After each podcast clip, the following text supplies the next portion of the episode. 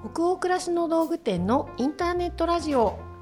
チャポンと行こう。8月29日日曜日の20時になりました。こんばんは。ナビゲーターの店長佐藤と。アシスタントの吉部こと青木がお届けします。インターネットラジオチャポンと行こうでは明日から平日が始まるなという気分を皆さんからのお便りをもとに女湯トークを繰り広げながらチャポンと緩めるラジオ番組です。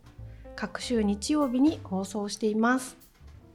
8月もね末になったということで収録してる今日涼しい風吹きましたね。そう朝起きた時すごい涼しくって今8月の半ばなんですけどこんなに涼しいの久しぶりじゃないですか、うんもうずって感じでね、ね、人間の体温ぐらい外の外気があるっていう日が続いてたので、うん、なんかあ息がちょっとしやすいって思っちゃいましたね。そうなのよ。マスクしててもね、うん、心なしか息がしやすくて、うん、ああ今日はありがたいなって思ってました。うん、ね秋がなんか一歩また一歩とね私たちのもとに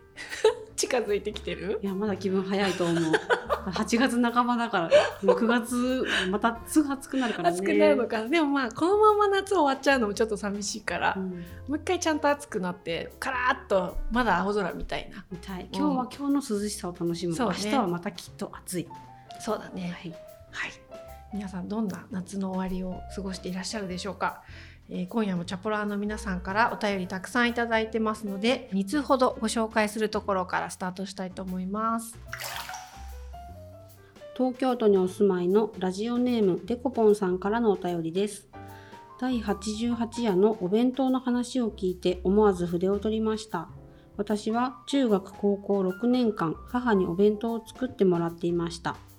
お弁当を開ける楽しみよりもがっかりすることの方が嫌だなという性格だったので99%と言っても過言ではないくらいに同じメニューをお願いしていました。なので比較的早い段階で冷やししゃぶしゃぶしょっぱい卵焼きほうれん草のおひたしと固定メニューになりました。精神的にも成長した今あのお願いがお母さんの楽しみを奪っていたり他のおかずが嫌って思わせたりしちゃってたかなと反省していましたが佐藤店長が親は助かるとさらっとおっしゃっていてありがたく思いました。チャポイコのおかげもありこの話を母と話すことができて母はめっちゃ親孝行な娘やなって思ってたでと笑っていてほっとしました。私も母になったらイエローデーとかレッドデーしたいなと思います。これからも楽しみにしています。はい。デコポンさんありがとうございます。ありがとうございます。確かにあの私のね今小学生の息子が変わったおかずを嫌がるから、うんうん、いつもワンパターンのメニューの方が完食して帰ってくるっていう話でいろいろ作るものかなと思ってたら現実はそうだったんでね親は楽でいいんですけどって話をしましたね。しましたね。助かりますよね正直。いや正直めっちゃ助かってはいて、うんうん、毎日変えてくれって言われるよりどんなに楽か。本当だよね。買い物の時もあれを買っておけば大丈夫ってもう決まりがあるとね。そうなんですよもうもうマイルーティーンの極みですよ私はもう、うん、あんま頭を使わずに用意できるんで大変ありがたいんですけどあこのデコボンさんは自分もね子供の頃そうだったから。うんあのお母さんの楽しみ奪ってるんじゃないかと思ったけどあのあそれでよかったんだって思ったっていう。でそれをお母さんともお話しされたっていうことなんですね。ねえ、うん、めっちゃ親孝行な娘やなって思ってたでっていう。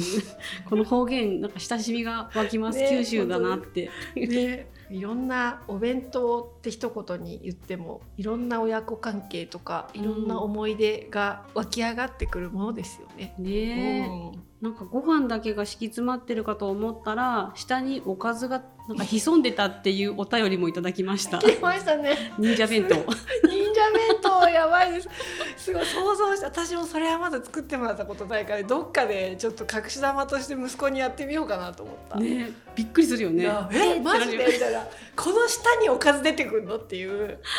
そのお母さんすごいですね。すごい。うんいや吉部さんのお母さんのそのパリジェンヌ弁当とかもまあまあビリビリましたけどね。あれは幸せだったね。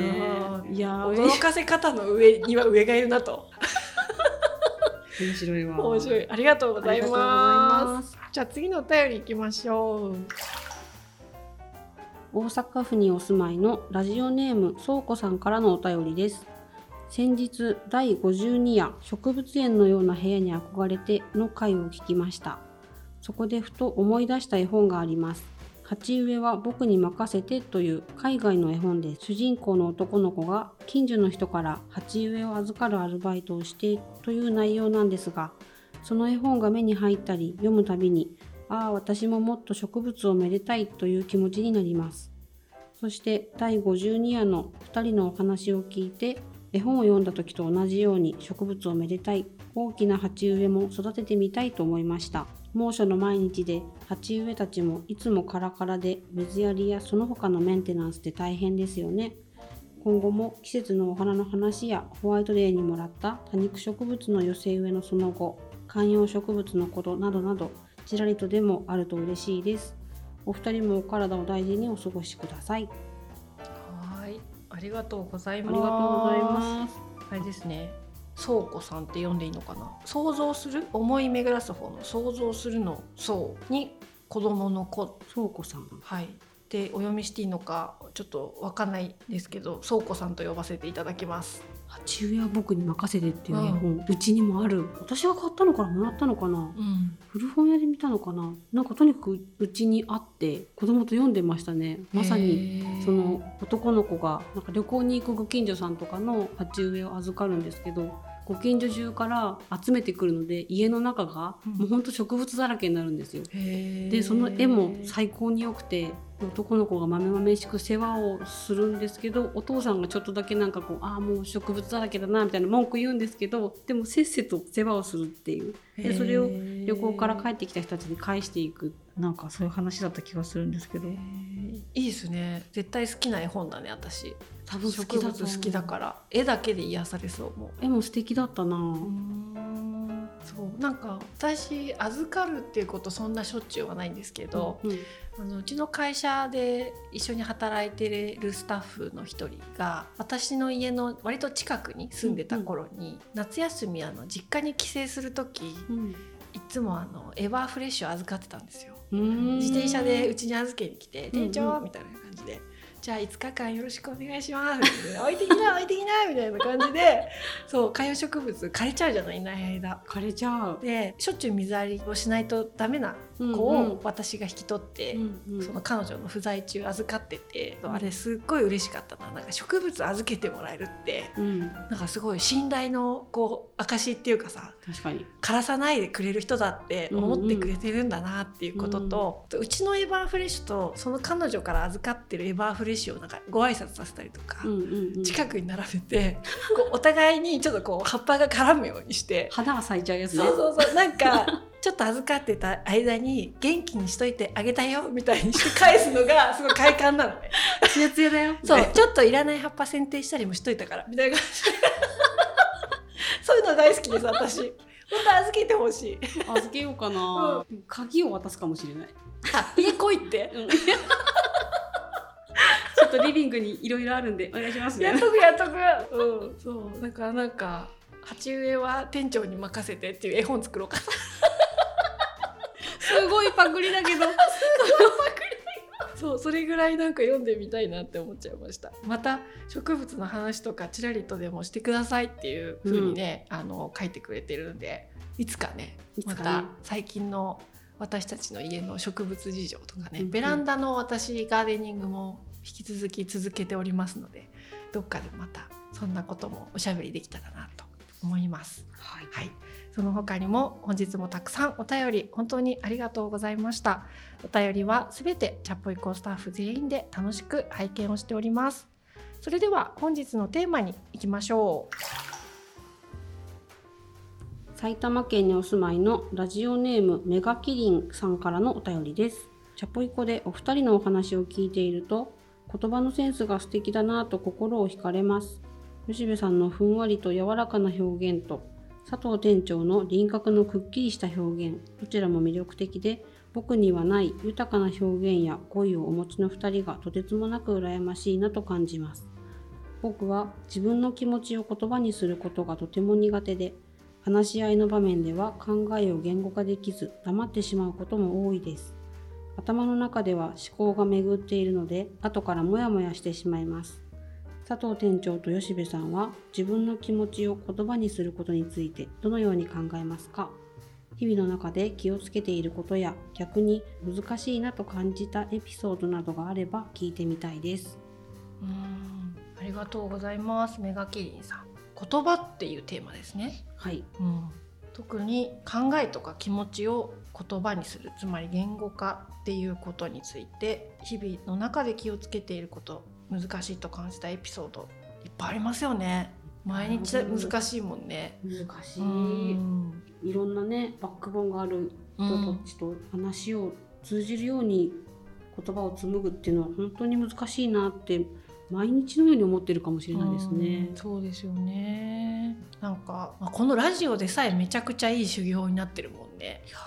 この4年ぐらいねもう続けてるこの「チャポンと行こう」やらせてもらうようになってから気持ちとか考えについてお会いしたことがない人に向かって、うん。そういう人を想像しながらでもあんまりこう緊張せず喋るっていう、すごい訓練をさせてもらってきたようね。ん本当にそうですね。うん。これがむしろ訓練ですね私も。後でちょっとあこういうことも言えたのになっていうのって毎回あるんですけど、その時はやっぱり思いつかないし思いついてもモヤモヤしてるからうーってなったり、うん。編集上では切ってもらってるけどすごいたどたどしく何回も同じこと言ったりとかいうのはあるんですよね。でも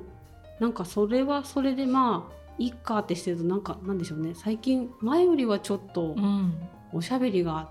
できるようになったのかって思える時がたまにあります。へー自分でそうやって思えるっていうのはでもすごいいいことだね。うん、本当でも紙1枚分ずつぐらいはこの4年分のなんだろう積み重ね。本当だ楽しくはやらせてもらってるんですけどね。本当にたくさん反響をいただけるし、私たちも本当元気もらえる場ではありつつやっぱりたくさんの人がこのラジオを今ありがたいことに聞いてくれるようになったので、まあある緊張感もね、うんますます持ちながら言葉を選びながらだから編集されてるのでなんかつるつるっと喋ってるようにはね聞こえるかもしれないんですけど、今吉部が言ったみたいに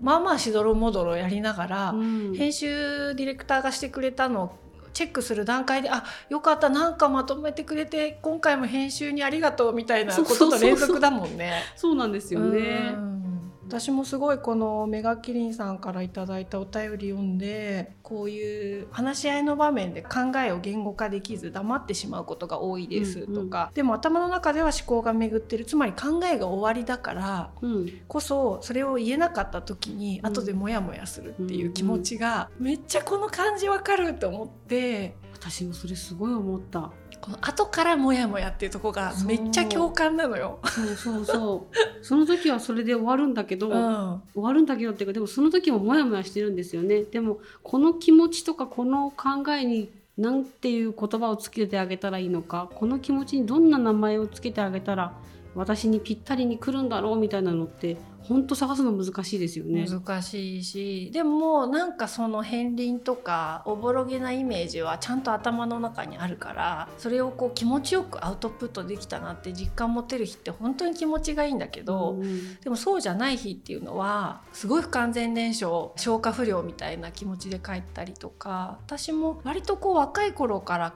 書くことは好きだったんですね、前のラジオでもお話ししたことあるかもしれないけど日記をずっとつけてたりとはいかしたので、感じてることとか気持ちをあの書き言葉にするっていうことはあんまり修行とか訓練っていう感じじゃなくて好きで若い頃からやってきたタイプなので話すよりはやっぱり書く方が自分の気持ちの温度とかがうん。ちょうどよく表現しやすい。うん。です。でも喋ると変な威勢がついちゃったりとか、うんうん。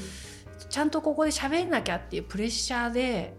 本当はそんなこと思ってないのに、うん思ってないようなことを言葉を書いて言ってしまったりとか、それほど思ってないのにすごい思ってるみたいな感じで言ってしまったりとか、っていうのがやっぱ書くと喋るだとそこが違ってなのですごく自分はあのとっさに弱いんですよね。うん。例えばスタッフに今日こういうことを説明しなくちゃいけないってこういうことを感じてるっていう自分の気持ちもセットで伝えなきゃいけないっていう時は事前に一定シミュレーションできるじゃないですか。はいはい。だからこんな風に言ってこんな言葉でこんな順番で言おうってイメージできる場合は今でもすごく準備して臨む時が多いんですね。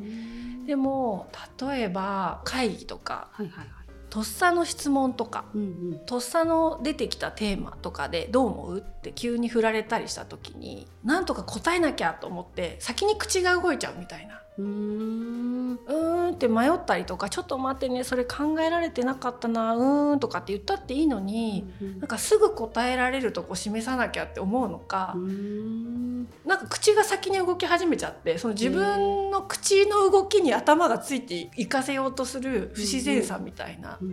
ことをやっちゃった後で私も結構へこむのよね、うんうん、言わんでいいこと言ったかもしれんそうとか全然そういうこと思ってないのになんであんな思ってるみたいなこと言っちゃったんだろうとか、うんうん、本当に思ってるのはこっちのことなのにそれについて全く触れられなくって、うんうん、なんかどっちでもいいようなことを優先的に話しちゃったなとか、そういうのがすごい時折ありますね。私逆かも。なんかそういう時はすごい「うーん」って言って黙って変な迫力だけが出ちゃうかもしれない。だそれをやっぱちゃんとできるっていうのはある意味勇敢なことでもあると私は思ってあの年を重ねるごとに迷ってたりとかうまく言葉にできないからうんうん言ってるっていう様子を人前で晒すっていうのは良くないって思いすぎてきたな、自分って。ってパッと答えられることが美しいと思ってたし、そういう人に憧れてたんですよね。例えばトークイベントとか。で聞きに行ったりするオーディエンスの側になった時に、うん、いやあのあの社長さんなんか来た質問にバンバン答えられて全部納得させられる感じの答えで、うんうん、すごいなとかって思うと私が逆だったら絶対それできないんで。できない事前に質問教えといてほしいっていう感じなのよ。こっちとしては。トークイベントやるとしてもそこは自信があんまないポイントだから、うん、うまく言葉にできないっていうこと以上に言葉にしようと焦りすぎたことによる失態に落ち込むことが自分は多いので。うんうんうんあ吉部みたいに相手を待たせるくらいの勇気をね、うんうん。うん、あでもね勇気じゃないかもしれない。なんかね、うん相手が待ってくれたっていう経験があるからなのかもしれないね。あで自分も言いたくないことは言いたくないしでも分かってほしい話ではあるからちょっと待ってっていうのを多分伝えて、うまくいったことがあったからできたのかもできるようになったのかもしれないですね。相手の反応に救われたみたいな。そうそうそう。あ人はこんなに焦って答え欲しがってないんだな、待ってくれるんだ。じゃあちょっとありがたく待ってもらおうみたいなのがある,、あるかもしれない、ね、なるほどな面白い。確かに。私もあの以前よりはそういう話し合いの場でうまく自分の考えとか気持ちを言葉にパッとできなかった後に落ち込むってこと断然減ってるんですよ。前の方がずっとそれを引きずって夜な夜なその今日のことを考え続けたりとかした時間が長かったなって思うんですけどある時になんか吉部がその相手が待ってくれたっていう成功体験と近いかもしれないんだけど、うんうん。まあ、何かある大切な話し合いを仕事関係だったと思うんですけどしていた時に、私はその質問に全然いつもの通り上手に答えられてないなっていう実感しかなかったっていう日があったのね。うんうんなんかいろいろ一生懸命答えたけどちゃんとその信用ついた言葉にできなかったなっていう感想しかなかった日にその相手の方から後でメールを頂いてあの今日お話しさせてもらった時にあの佐藤さんがおっしゃってたここがすごく印象に残りましたっていうフィードバックをいただいたことがあって。それは全然自分が重要視してないポイントだからその自然に何か口をついて出てたパートのどこかで、ここを自分としてはしっかり伝えたいって思ってる場所と全然違うところにその方は感銘を受けてくれてそういう感想をくれたことがあって、あなんかその言語化っていうのも主観と客観があるんだなってすごい思ってその時。あなるほど。自分は言語にしてる側じゃん、うん、でもそれをしてる側と聞いてる側っていうのは、うん、捉えるポイントが全然違うんだなってことにその時気づいて、驚いたのね。はいはいはい。それがさっきの吉部さんが言ってた、相手がその待ってくれたに私はちょっと近い、ハッとする体験なんだけど、それから消化不良で終わっった打ち合わせの後にあんまり引きずらなくなったんだよね。私はこういう感想を自分としては主観では全然言えんかったって思ってるけど、うんうん、聞いた人は違うかもしれないとかって、うんうん、なんかちょっと楽観的にもう、うんうん、はい次行こうって思うようになったわけ、うん、うん、もうこの今日のうまく言えなかったことをぐちぐち考えてるよりは自分が言語化できてないって思った日に何か伝わった人がいたりするっていう奇跡があるから、うんうん、なんか自分で言えたなっていうその満足感を持つってことあんまり大事じゃないのかもって、うん、あそれはすごい思いますね。ん。なんか例えば仕事とかでうまく伝えられなかったみたいなことを言ってる人を見ててもでも全然大丈夫な感じだったけどなこう言いたかったんだなっていうことはなんか受け取れたなみたいな感じることがあってなんかそれって読書にも似てるなって思って、うん、作者がここは結構力入れてこの部分は大事に書きましたよって思ったけどでも読み手としては全然違うところがいいなって思ったり、うん、ラジオも聞き直すたびに違う話がキャッチできるみたいなこともたまにお便りでいただくのでキャッチしたい部分はキャッチしてるっていうことなのかな、うん、伝えたい部分が伝わってるかどうかわからないけど受け取り手の方が必要と思う部分はその話の中で受け取ってくれているのかもしれないっていうのはあるかもですね。うん。だからやっぱ言語化ってその言う側じゃなくて聞く側にもすごく、うん、多分両方に責任があるというか、うんうん、私も聞く側に回る時はその人が何を言おうとしてるのかっていうのを雰囲気含めてすごい掴もうと努力したいなと思うし、うん、自分が言っていることをできたらそういうふうに聞いてくれたら、すごく言語化頑張りがいがあるなって。ね。うんうん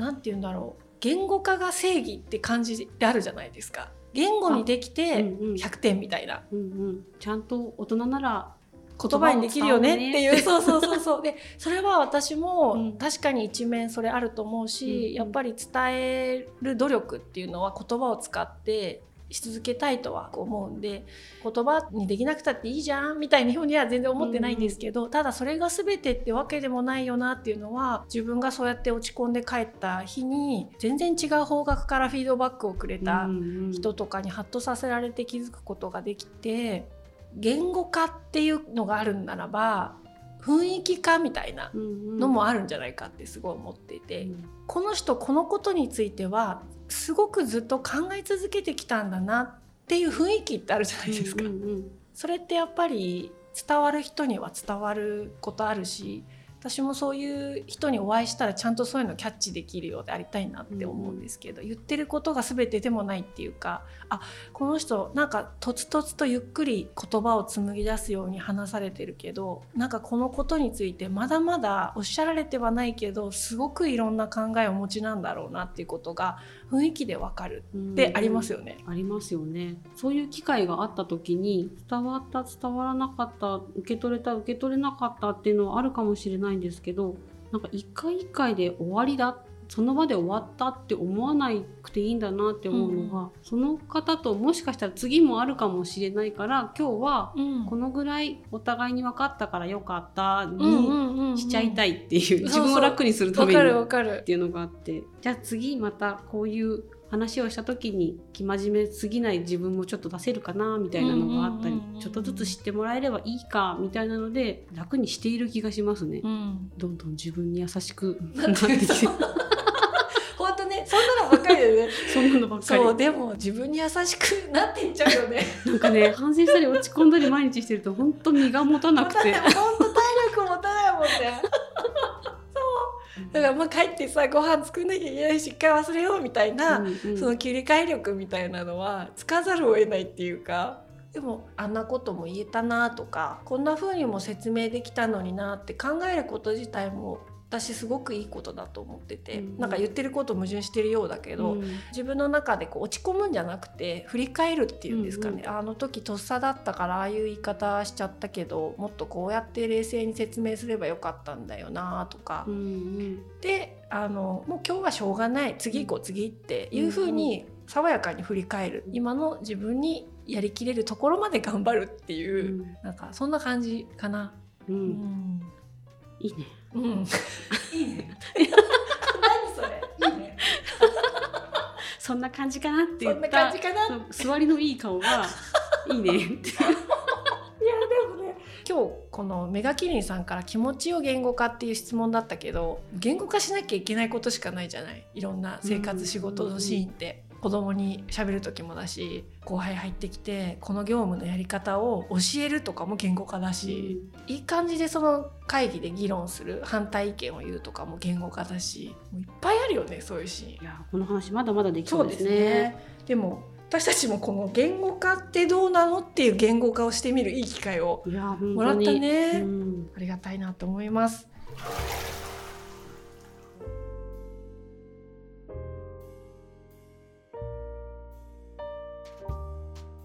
さて、じゃあ今夜のインターネットラジオチャポンと移行はここまでです。皆さんお湯加減いかがでしたでしょうか？吉部さん、今夜はお湯の温度何度でしたでしょうか、今日はちょいと厚めですかね。なんだ40度台？45ぐらいは暑いよ45ぐらい。ね。うんうん、確かに。じゃあ今日は45度ということで。はい。はい、皆さんの気分がえ今日も少しでも緩まると嬉しいです番組は北欧暮らしの道具店のサイト上やアプリに加えて YouTube や Spotify など合計7カ所で配信をしております。ぜひご自分のライフスタイルにフィットしたプラットフォームでお楽しみくださいね。えっと、最近はですね特に Spotify でこのラジオを聞いてくださるリスナーさんすごい増えていて、うん。特にこの1年うんうん。Spotify ユーザーがすごい増えてるので、私たちの番組だけじゃなくていろんなねポッドキャストの番組 Spotify で聞けてあの面白いし過去回とかも遡って再生しやすかったりするので、あのぜひサウンドクラウドとかでずっと聞いてたっていう方 Spotify まだアプリで使ってませんっていう人がいらっしゃったらぜひダウンロードして楽しんでもらえるとすごく嬉しいなと思っております。引き続きお便りも募集しております。感想ご意見ご質問などサイトやアプリでチャポイコ最新記事を検索していただきページ後半にあるバナーよりお送りください。え Spotify の場合はですね説明欄のリンクからお便りフォームに飛ぶことができます。全国のチャパラーの皆さん、お便りお待ちしてます。えー次回のチャポンと以降は9月12日日曜日の夜20時を予定しておりますそれでは明日からもチャポンと緩やかにそして熱くいきましょうナビゲーターの店長佐藤とアシスタントの吉部こと青木がお届けしました。それではおやすみなさいおやすみなさい。